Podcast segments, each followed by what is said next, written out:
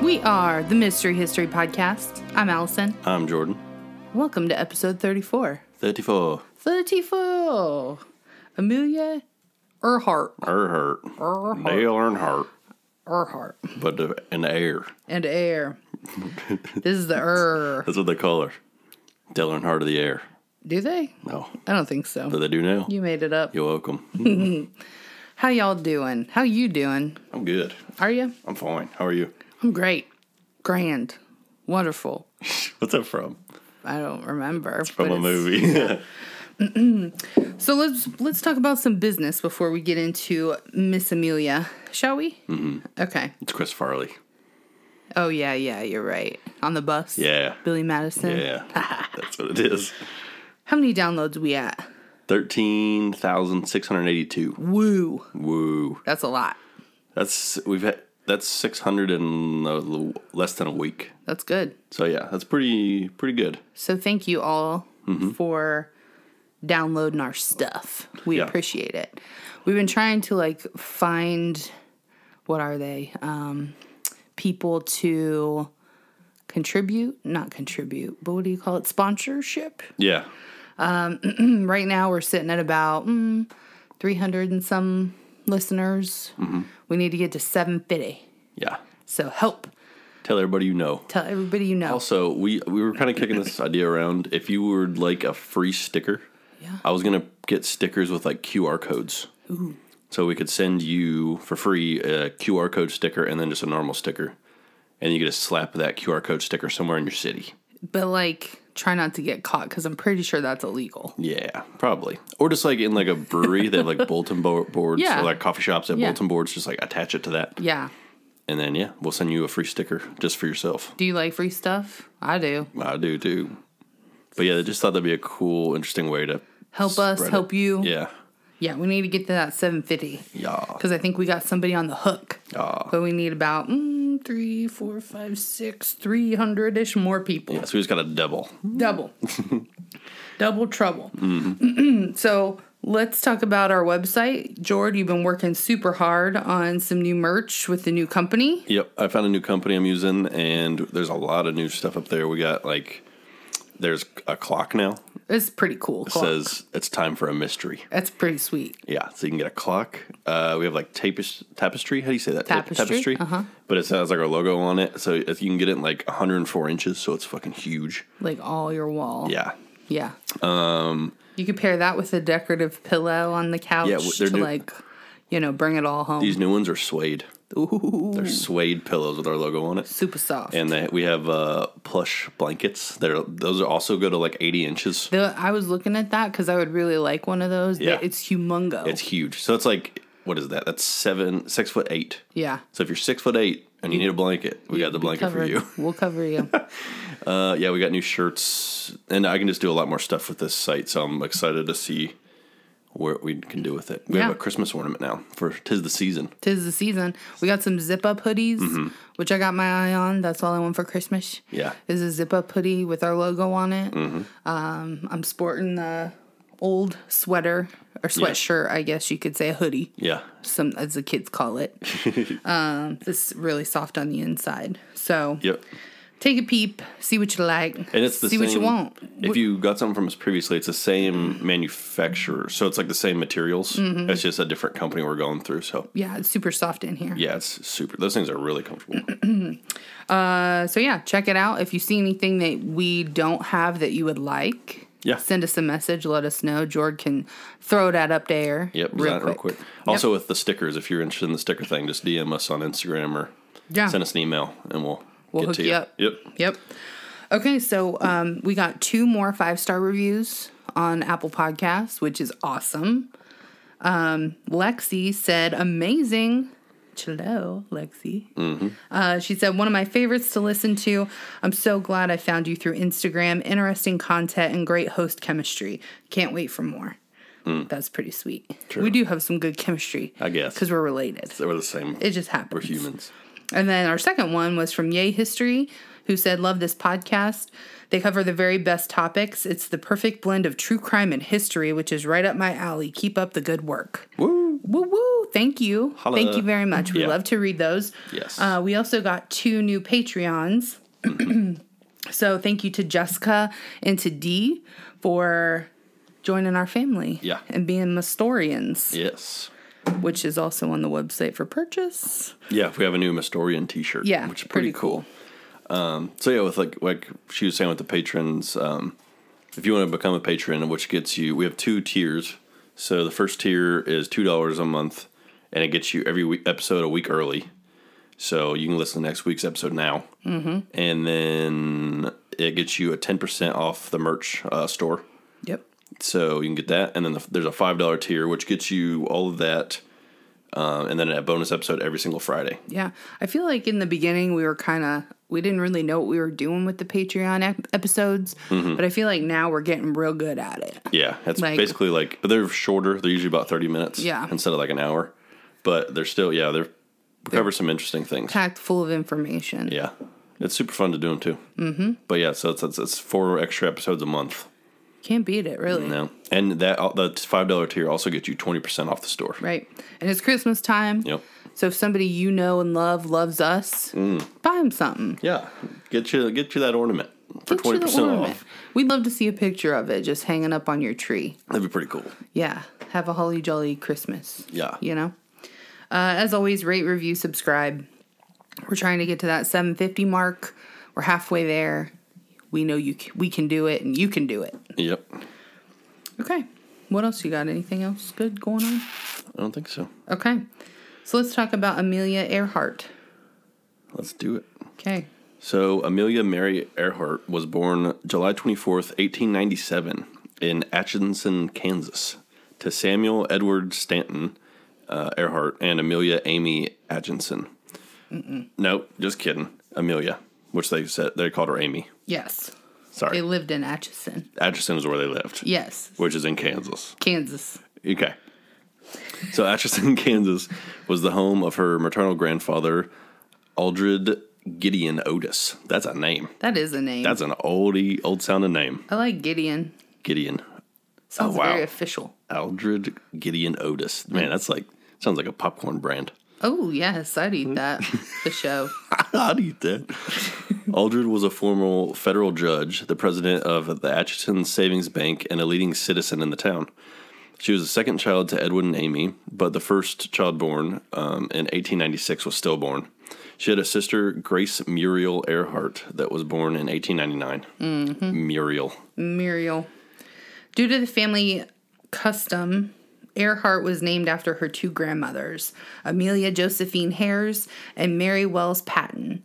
Amelia was nicknamed Mealy, and Grace, her sister, was nicknamed Pidge. I'd much rather be called Mealy than Pidge. Hmm. Pidge. That's a rough one. Uh, their mother, Amy, did not believe in raising her children to be nice little girls, and she let her daughters wear bloomers while the other girls still wore dresses. Hell yeah. Yeah, get those bloomers. Both Amelia and her sister Grace were adventurous. They loved to explore the neighborhood. Uh, they spent long hours climbing trees, hunting uh, rats with a rifle. It's crazy. That's a weird Ew, thing to hunt. That is weird. and belly slamming their sl- uh, sleds down the hill. Um, they were both tomboys and kept insects as pets, uh, such as worms, moth, bush crickets, and tree toads. Ew. No thanks. I was a tomboy, but I don't think. As far as I go, is the roly polies. Mm. You know, I feel that. Dad would mow the grass and pull up the cement like things from the yeah. Uh-huh. spouts, and I'd get in there and get the roly polies, Why? and I just like play with them and then let them go back to their home. You just roll them and then pull them Yeah. and then put them back. Yep. Good, fun childhood. Yeah. In 1904, with the help of her uncle, Amelia made a homemade ramp after she saw a roller coaster on her trip to St. Louis. They secured the ramp to the roof of the family tool shed. She used a wooden box as a sled and came down the ramp, breaking the box, bruising her lip, tearing her dress, and having a sense of exhilaration like you do when you drop several feet from the air. yeah, when you almost die. Yeah, she yelled to her sister, Oh, Pidge, it's just like flying. This was known as her first official flight. In 1907, Amelia's father got a job at the Rock Island Railroad and was transferred to Des Moines, Iowa.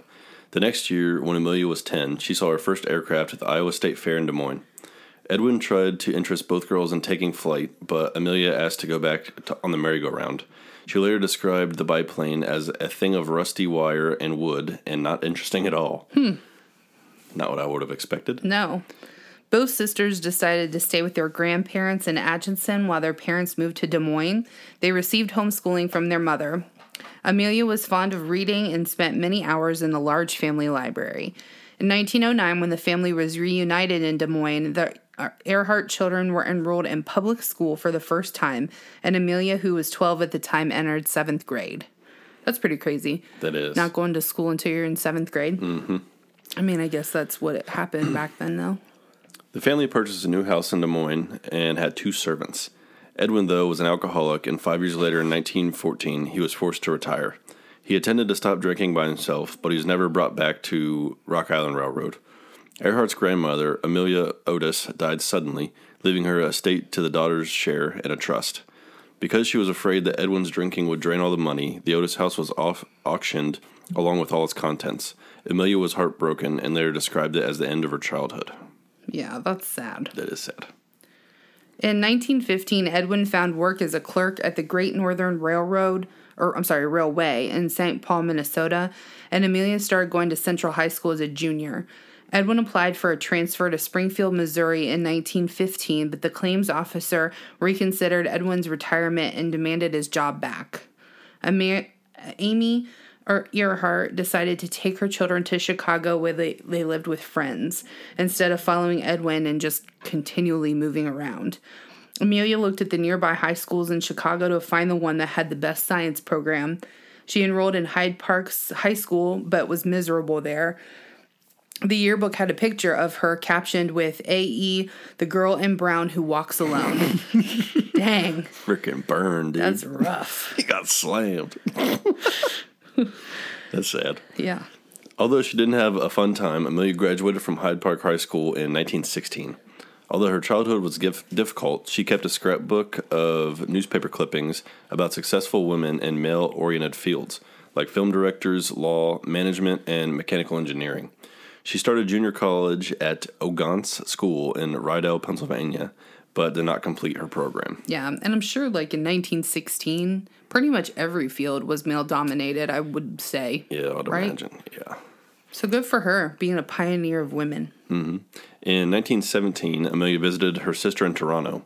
World War I was raging, and Amelia saw the returning wounded soldiers. She decided to receive training for a nurse's aide from the Red Cross and began working with the Voluntary Aid Detachment at Spadina Military Hospital in Ontario.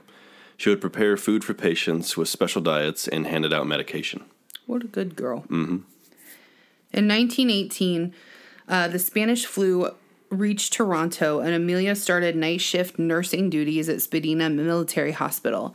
She ended up becoming a patient herself in November 1918 when she developed pneumonia and maxillary sin- sinusitis. Sinusitis. Never heard of that.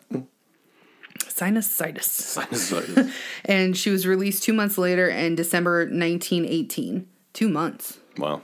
Uh, she continually dealt with sinus issues and had pain and pressure around her eye and tons of mucus drainage in her throat and nose. Since this was before antibiotics were around, um, she had painful procedures to try to wash out her sinuses, but it didn't work. She kept getting terrible headaches, which lasted nearly a year. That just sounds like my worst nightmare. Yeah, that's awful. There's nothing you can do about it. No, she stayed with her sister in Northampton, Massachusetts while she was recovering. Her chronic sin- sinusitis affected her future flying later in life. Sometimes she needed to wear a bandage on her cheek to cover a small drainage tube. Oh, wow. So I had deviated septum where they had to break my nose and suck out all that sinus crap. And I tell you, sinuses are no joke. That is, sounds disgusting. And the worst part, it didn't help. I still suffer from sin- sinus sinusitis Sinusitis. today. As she was recovering, Amelia and a young friend went to an airfare held in conjunction with the Canadian National Exhibit in Toronto. One of the highlights of the day was a flying exhibition put on by a World War I ace. The pilot overhead spotted Amelia and her friend who were watching from a clearing, and he dived at them. I pooped my pants. Yeah. I am sure he said to himself, Watch me make them scamper, Amelia said. but she stood her ground as the flying ace came close. I did not understand it at the time, she said, but I believe that that little red airplane said something to me as it swished by. Yeah, that's not cool. That's how uh, That's not cool. accidents Don't happen. do that if you're a pilot. No, that's very uh, irresponsible. By 1919, Amelia was going to enter Smith College in Massachusetts, but changed her mind and enrolled at Columbia University to take medical studies. She quit for a year later, or she quit a year later to be with her parents and reunited in California. California. California. On December 28, 1920, in Long Beach, her and her father visited an airfield where Frank Hawks, who was a pilot in the Army and was known to break records, gave her a ride that would change Amelia's life. Frank Hawks. Frank Hawks. she stated, By the time I got two to 300 feet off the ground, I knew I had to fly. After that 10 minute flight that cost her father $10, which was probably a lot of money back then, Yep. uh, she knew she was determined to fly. She worked several jobs that included truck driver, photographer, and stenographer, and was able to save $1,000 for flying lessons. That's a lot. That is back then. Amelia's first lesson was on January 3rd, 1921, at Kinnear Field near Long Beach. Her teacher was Anita, or Netta, as as she was nicknamed, Snook, who was a fem- female aviator that paved the way for many women in aviation. She used a surplus Curtiss JN 4 Canuck for training. Amelia arrived with her father and asked Anita to teach her. In order for Amelia to reach the airfield, she had to take a bus to the end of the line, then walk four miles. Dang. Yeah, that's that's dedication. Amelia's mother put some money towards the one thousand dollars against her better judgment. Yeah, she did not want that to be her path. Right. I get that. Yeah, that's scary. I don't want anybody to be up in the air. I want them all to be on the ground. Safe down here. Yep. Amelia kept at the lessons, even though it was really hard work. Uh, she decided she needed to create a look for herself to look like a BAMF. You know what that stands for? Yes. Badass motherfucker. she brought a leather jacket and slept in it for three nights to try to give it that worn look. Have you ever done that? Tried to sleep in something like that. No, like tried to like, Make it look like old. yeah. No. Me neither. She Mm-hmm. cropped her hair short, as many other female flyers of the time. Six months later, in the summer of 1921, Amelia purchased a second-hand bright yeller, yeller, a bright yeller Kenner Bright yeller. Airster biplane. She nicknamed the Canary, Yeah, that good old yeller. the Yeller. Old yeller. On October 22nd, 1922, Amelia flew the Airster to an altitude of 14,000 feet, setting a world record for female pilots. On May 15th, that's way too high, first of all. Yeah, I'll just say that. On May 15th, 1923, Amelia became the 16th woman in the U.S. to be issued a pilot's license, number 6017 by the FAI. yeah. I think that's FAA. No, it isn't. Okay. It's the FAI. Very, very particular Okay. group. Sixteenth woman. Very particular group. okay. Sixteenth woman. That's pretty crazy. Yeah, that is wild. well, flying only been around for. A minute. Yeah. Yeah. That's fucking true. terrifying. Yeah. That's like somebody saying right now, like, we can f- take rockets just like people can take rockets. And they'd be Right. like, all right, I'm going to do that. Or be like one of right those- after it comes out. Or be like one of the first people to ever what's it called whenever you are in one spot and then like in Star Trek Teleport? they beam yeah. Yeah, fuck that. I would not want to be like the second person to ever teleport. I seen Doom. yeah, I know how Guys, shit top works. half went to one planet and the bottom half went to another. Yep, no thanks to that. No grazie. Through the early 1920s, Amelia's inheritance that was managed by her mother started to fade away. Amelia decided to sell the canary as well as a second Kenner and brought a yellow Kistler Speedster 2 passenger automobile. She named Yellow Peril. Not a good name. Not a good name. In early 1924, Amelia's prior sinus problem returned and she was hospitalized for another operation, but it was unsuccessful. God, that sucks. Like back then, they're just like, yep, that's you got it. Yeah, or You like can't let's really do push anything. some water through here aggressively and see Yeah. what happens. Ugh, Nope. no thanks. Amelia's parents got divorced in 1924, so her and her mother drove Yellow Peril through the USA. They eventually stopped in Boston, Massachusetts, where Amelia went through another sinus operation that had more success. After she recovered, she returned to Columbia University, but was forced to leave because her mother could no longer afford the tuition fees. That sucks. Yep. Amelia found work as a teacher, then moved to be a social worker in 1925 at Dennison House, which was a Boston settlement house. She moved to Medford, Massachusetts, and continued to love av- aviation. She became a member of the American Aeronautical Society Boston chapter and was elected vice president. That sounds pretty official. That does. She flew out of Denison Airport and helped finance its operations by investing some of her own money. She also flew the first official flight out of Denison Airport in 1927. She wrote local newspaper columns promoting flying, and she laid out plans for organizations devoted to female flyers. After Ch- Charles Lindbergh's solo flight across the Atlantic in 1927, Amy Guest said she was interested in being the first woman to fly across the Atlantic. She chickened out, like you do, but said she wanted to sponsor the project if they could find another girl with the right image. Amelia was at work one afternoon in, 19, in April 1928 when she got the call from Captain Hilton Rayleigh, who asked if she would like to fly the Atlantic. Project coordinators asked Amelia to ride along with pilot Wilmer Stoltz and co pilot, excuse me, I'm having trouble like talking right now, and co pilot Lewis Gordon on the flight. She would be in charge of keeping the flight log, so she wasn't really flying. She was on board. Yeah, but she agreed to it because that's pretty cool. That is. The team left from Trepassey Harbor, Newfoundland, in f- a fucker. that's where that's what it says. F O K K E R. That's a Fokker. focker.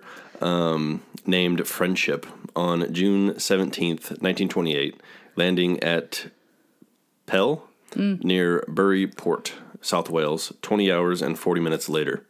She was. That's so fucking That's long. so long. Ugh. I can't even handle a flight to Las Vegas. It takes four hours. Yeah, even in like a first class plane, Yeah. I would like, like no, that's No. way too long. Can't get comfortable, claustrophobic. in one of those planes, it's, it only has like three seats. Yeah. And like, you- ugh, You're just awake.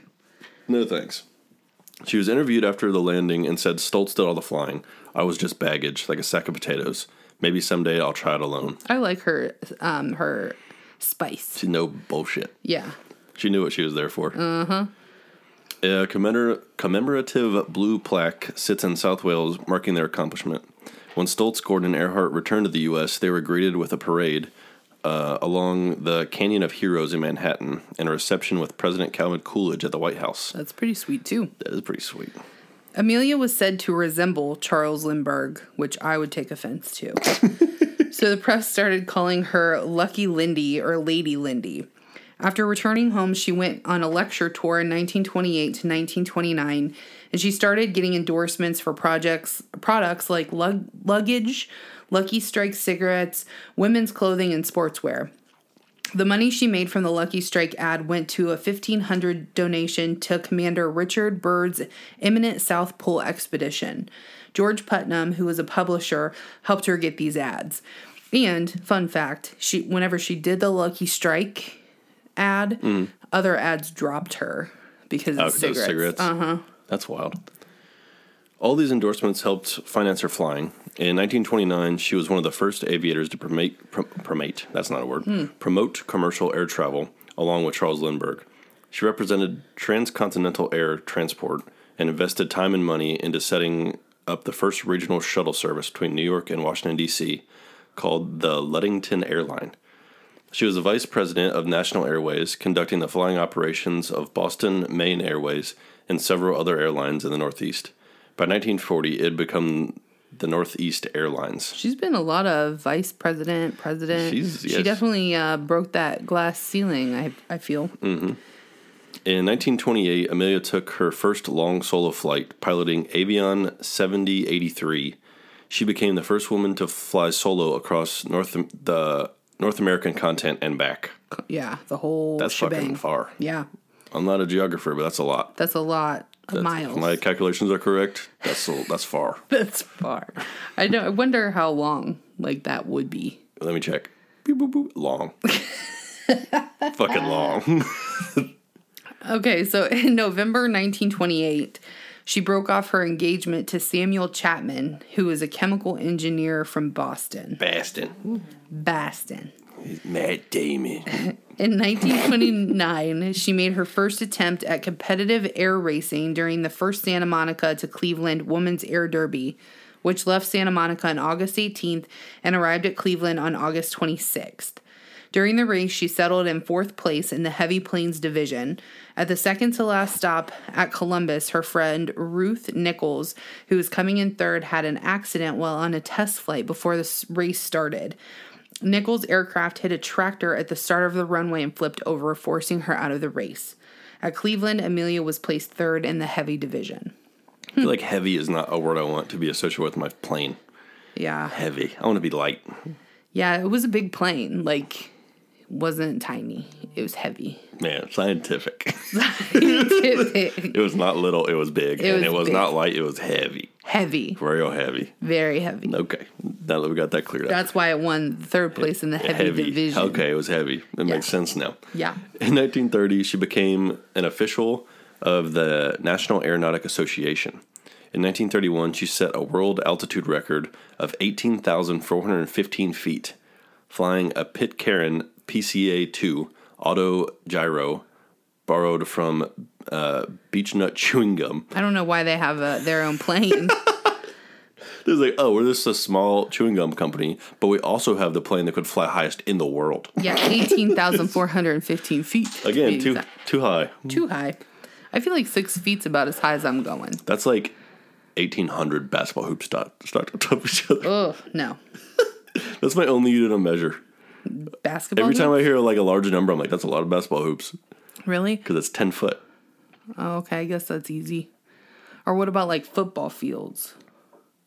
Yeah. How many, you know, how many feet's in a football field? A lot. Okay. 300. 300 feet? yeah. Ooh. So how many football fields is 18,415? A lot.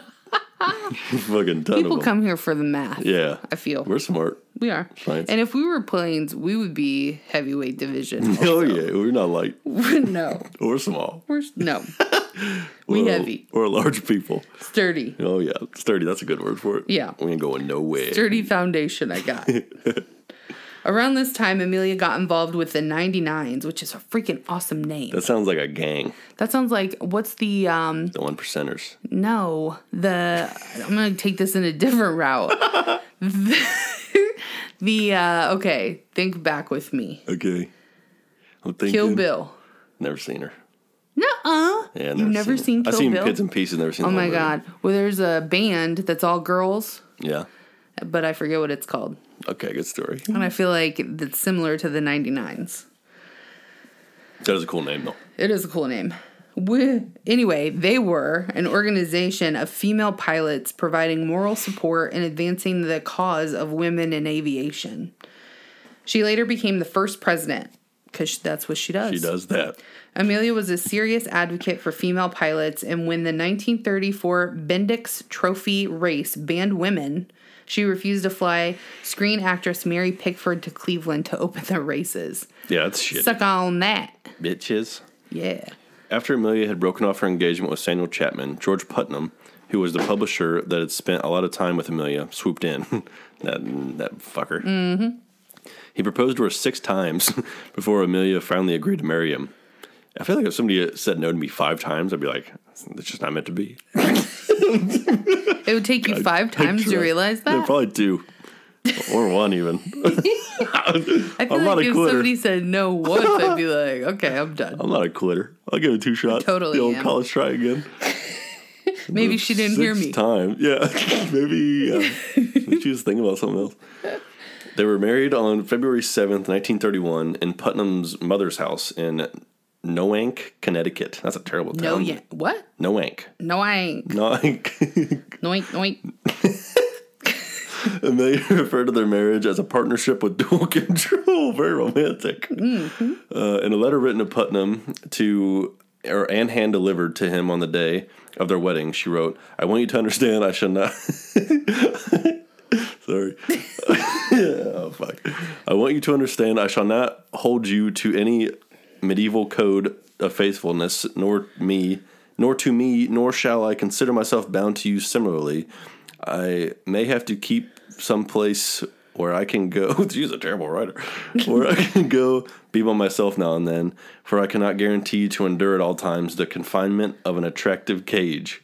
Oh, even in an attractive cage. So she thinks she's attractive. That's the No. only nice thing she said. No, she says that it's a marriage is a, is a cage Oh, and she can't be in it. but it's attractive. It's attractive. So People why'd want she it. marry him? Probably because she was just sick of him asking. Yeah, I get that. like, damn it! If I if I say yes, will you leave me alone? we'll get in this cage together, but I'm allowed to fly whenever I want. Could you imagine getting on your wedding day? no, Like, I can't wait to marry the woman of my dreams. Yeah, so like we're getting married, but it's not we're not really getting married. well, like I can I'm do whatever I not. want. You're not gonna be faithful to me. I'm not gonna be Yeah. faithful to you. Let's just do this. I need a thing. place of my own. What the fuck? but she's smart. That's weird. That's just a weird thing. Well, I guess Yep. she did just get like divorced. Yeah. No, Yeah, she did. no, she broke off her engagement. That's true. Basically the same. I guess. Probably not. She probably gave him the I letter. only asked once. What a fucking nerd. Ask Amelia's, again. Amelia's idea of marriage was very liberal for the time period, obviously. I feel like even today, like extremely liberal. yeah. She believed in equal responsibilities for both breadwinners and kept her own name rather than being referred to as Mrs. Putnam. Sometimes the papers would call George Mr. Earhart. Nice. Bummer. I feel like that's a that would hurt your ego as a man. Yeah, he didn't have an ego. No, obviously not. Although Amelia and George never had any children of their own, he had two sons with his ex-wife, who whose father owned a Benny and Sm- who owned Benny and Smith, and they invented Crayola crayons, Hmm. Oh, so they're loaded. loaded. Because I love a good Crayola. Oh, everybody does. They're the so much 64 pack? better. Mm. Yeah, with the sharpener on the back. Oh hell yeah! If you had one of those in kindergarten, you were fucking balling. Yeah, Yeah, I had a tub full of crayons, you did. all kinds of different colors in there. All of them Crayola, because that's the best. It is. uh, If you're gonna color, you need to color on good stuff. Crayola sponsor us. Yeah, We get love at your me, shit. George Jr. You know, hang on. Side note: I used to call crayons crowns, crowns, like like how you wear a crown. crowns. Oh, Whenever I was like little, I thought that's just what they were. bummer. So I was like crowns, and then I learned to read, and I was still like, they're they spelled it wrong. Typo. It's like, These crowns are crazy. You were And dumb. Somebody in second grade's like, what the fuck you just say? I was like, crowns, dude. You got any crowns? I was like, crayons. I was like, all right. You should have just called them Crayolas. I I, used to say call the library library. still do that. To Like this I don't day. I didn't I didn't realize there was a R after the B. One I still call a picture a picture. A pitcher. Yeah, that's like an Ohio thing, I think. yeah, That's 'cause just like a I don't we need just any get more lazy with the extra. language. no more extra Pitcher. picture. yeah, I do that. Too. Give me a picture. Yeah. But I do say instead of people saying, how do you say interesting? Interesting. Interesting. Or interesting? Interesting. I That's say, what interesting. Interesting. A lot of people say Interesting. interesting. I say interesting. interesting. There's a lot Interesting. of words in That's there. a lot of yeah. Too much. now I like it. That sounds cool. But it's hard whenever you're trying to get your point across.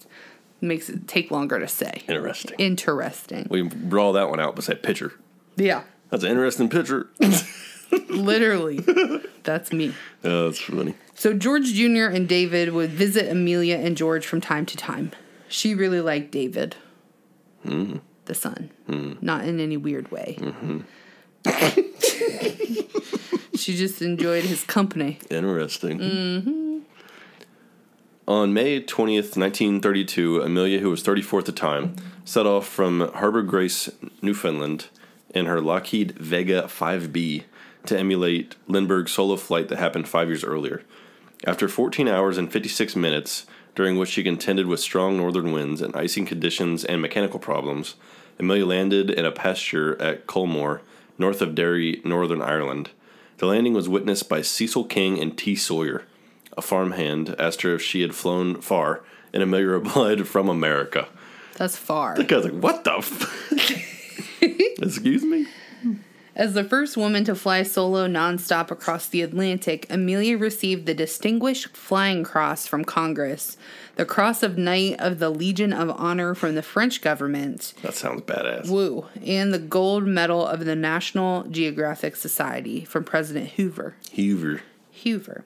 She developed a relationship with First Lady Eleanor Roosevelt as they shared many of the same interests and passions. Roosevelt obtained a student permit to fly, but she never did. Um, the two friends talked about or talked throughout their life.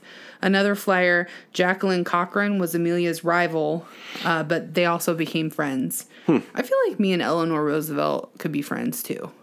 Why? I don't know. Tell me one fact about Eleanor Roosevelt. She was a cool lady, hip hip chick. Hip hip chick. that is a T-shirt if I've ever heard one. hip hip chick. We'll get those. Eleanor Roosevelt. Hip hip chick. Yep. What a weird person to say you'd be friends with. I don't know. I just feel like she was she was one of those ladies that didn't take no shit. And that's it. That's it. that is what it is. And that's it. That's another shirt. Didn't take no shit. And that's it. That's it. I like it. On January 11th, 1935, Amelia became the first aviator to fly solo from Honolulu, Hawaii to Oakland, California. She luckily had no mechanical breakdowns. In her final hours of flight, she even got to relax and listen to the broadcast of the Metropolitan Opera from New York. that's pretty crazy. That is wild. She's just like, oh, I got this now. I'm gonna just opera. Yeah, just I'm just gonna opera it out. On April 19th, 1935, Amelia flew solo from Los Angeles to Mexico City. The next record attempt was to fly nonstop from Mexico City to New York. May 8th, she shut off. She, she, shut- She shut off. She shut off. She set off on an uneventful flight. So she nailed it. Nailed it, like she does, She does that a lot. except for like the last one. She's vice president of the sky, is what some call her. Is that what they call her? She's vice president of everything else. Why not? That's this? true. Or the president. Oh, yep. She again participated in the long distance air racing, placing fifth in the 1935 Bendix Trophy race. She placed fifth because she used her stock Lockheed Vega that was outclassed by other racers. This race was a difficult one because a competitor, Cecil Allen, died in a fiery takeoff mishap. Damn. That's not a mishap, that's a fucking tragedy Yeah, oh, mishap's a bad word. and rival Jacqueline Cochran was forced to pull out due to mechanical problems. There was also blinding fog and violent storms throughout the race. So if all this happened, why is she still number five? I don't know. Know what I'm saying? That's wild. Yeah. Not good. Yeah. Between 1930 and 1935, Earhart set seven women's speed and distance aviation records in a variety of aircrafts. By 1935, she recognized the limitations of her lev- lovely red Vega and said she would need a new aircraft. 'Cause it's heavy.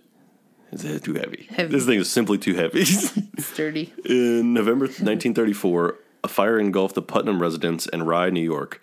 After the fire, they decided to move to the West Coast, where Putnam took up his new position as head of the editorial board of Paramount Pictures in North Hollywood. That's pretty prestigious. That is, damn. While speaking in California in late 1934, Earhart had con- contacted Hollywood stunt pilot Paul Mance in order to improve her fi- flying, focused especially on long distance flying in her Vega. Putnam purchased a small house in June 1935 near the San Fernanda- Fernando Valley so Amelia could be closer to Paul.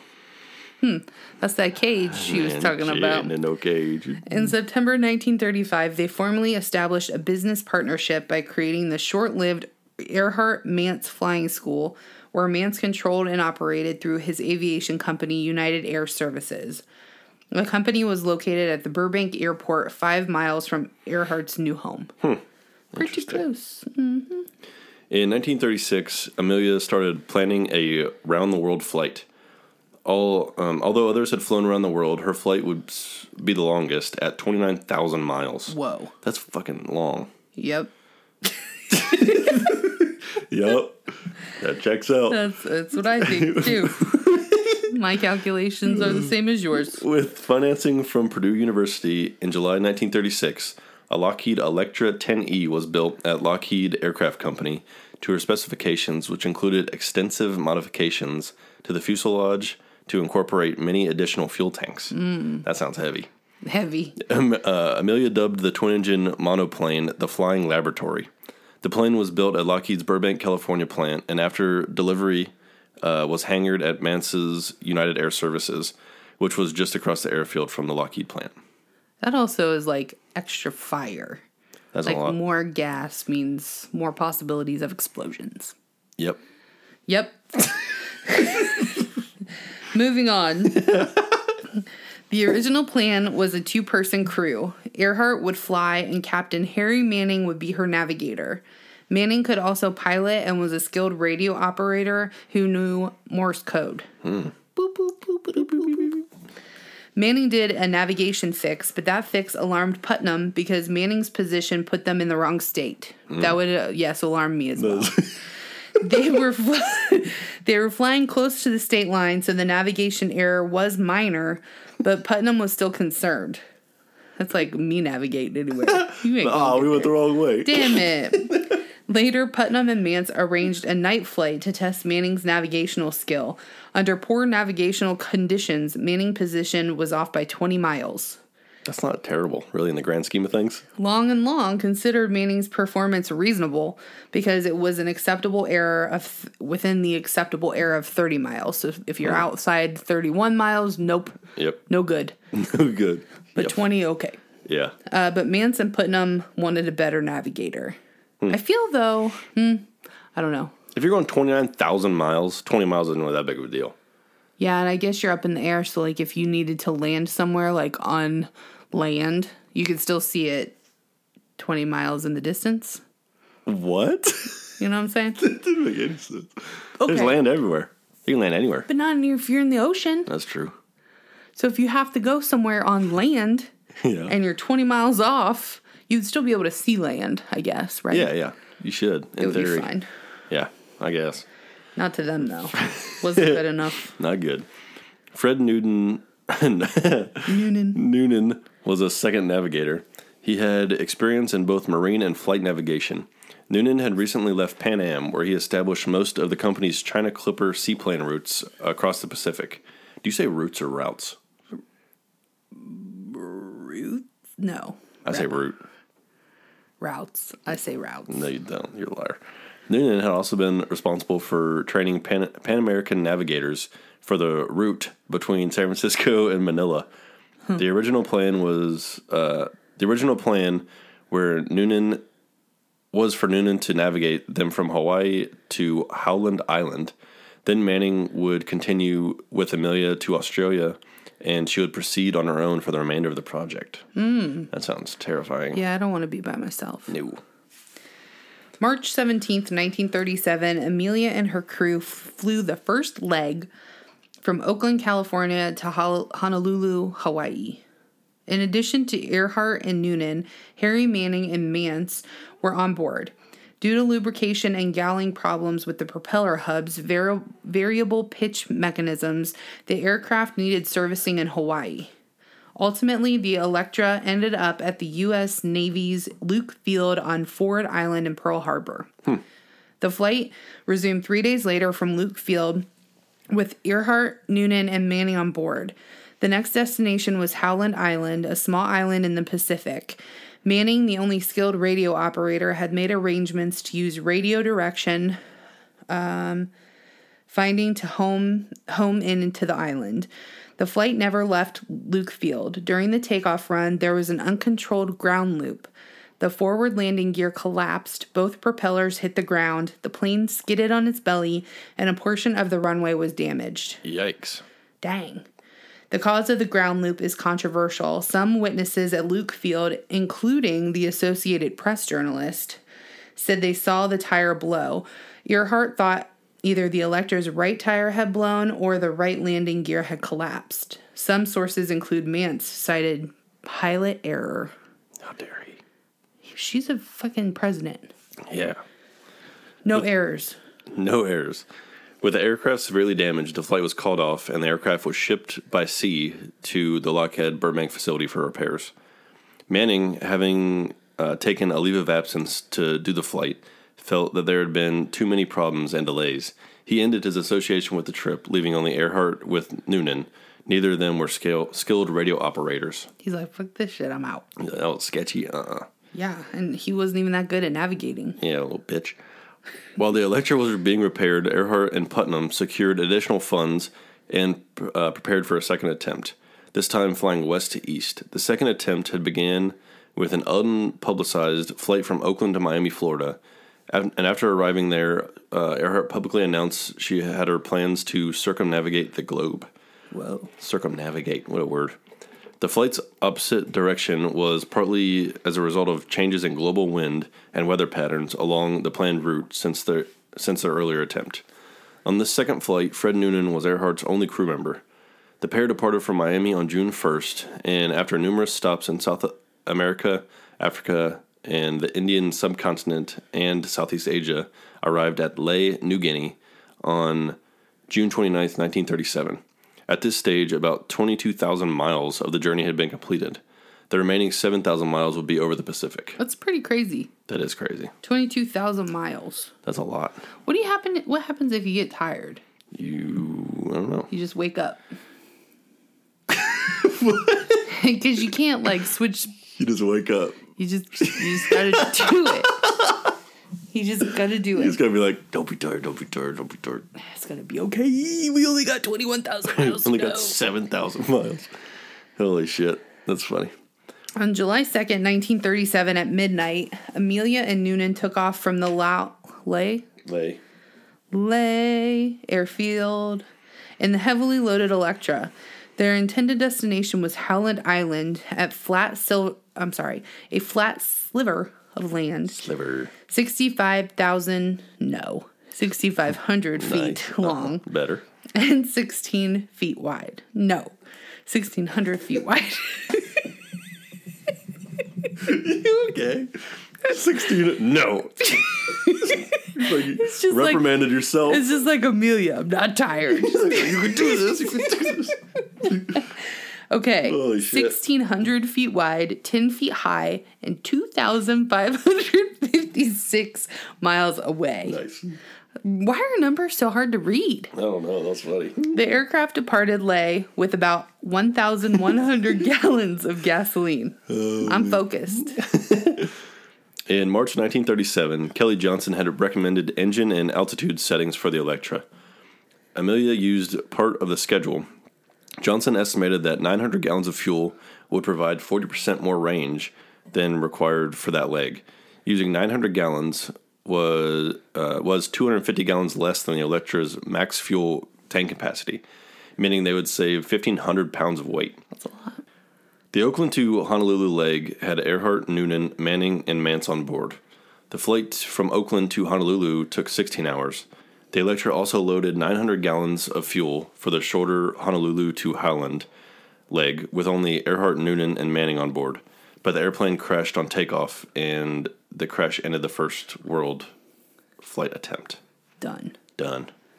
Dun, dun, dun. Around 3 p.m. lay time, Earhart reported her altitude at 10,000 feet, but they would reduce that altitude due to thick clouds. Around 5 p.m., Earhart reported her altitude at 7,000 feet, and her speed was 150 knots. Their last known position report was near the Nukumanu Islands, about 800 miles into the flight. Ooh. That's so terrifying. Yeah. Fuck. You don't. Where is she? Who knows? Nobody knows. Nobody knows. So, this was a lot of information. Yeah. So we're breaking it into two parts. Yeah, we're going to make a two parter. You just heard the first part, Just left you on a that's you know those in the business that's a cliffhanger. a cliffhanger. It's about to Tune get in next real. week, Oh Mm-hmm. yeah, or you could get Patreon and hear both of them. yep. If At you the really want to same hear time. it, get that Patreon. Get that You hear it right Patreon. meow. So we hope you all enjoyed episode thirty-four, part one Part uno. of Amelia. Yeah, there's a ton of information. So we figured instead of making this a two-hour episode, we could split it because it's yeah, it's a lot at once to Yeah. take in. Yeah. There's a ton of information. So next week we will talk about what they think happened Mm-hmm. and some conspiracy theories, and conclude part two. Part deuce. So thank you all for listening. Yep. We hope you have a great week. And we will talk to you next time. Talk at you later. Bye. Bye.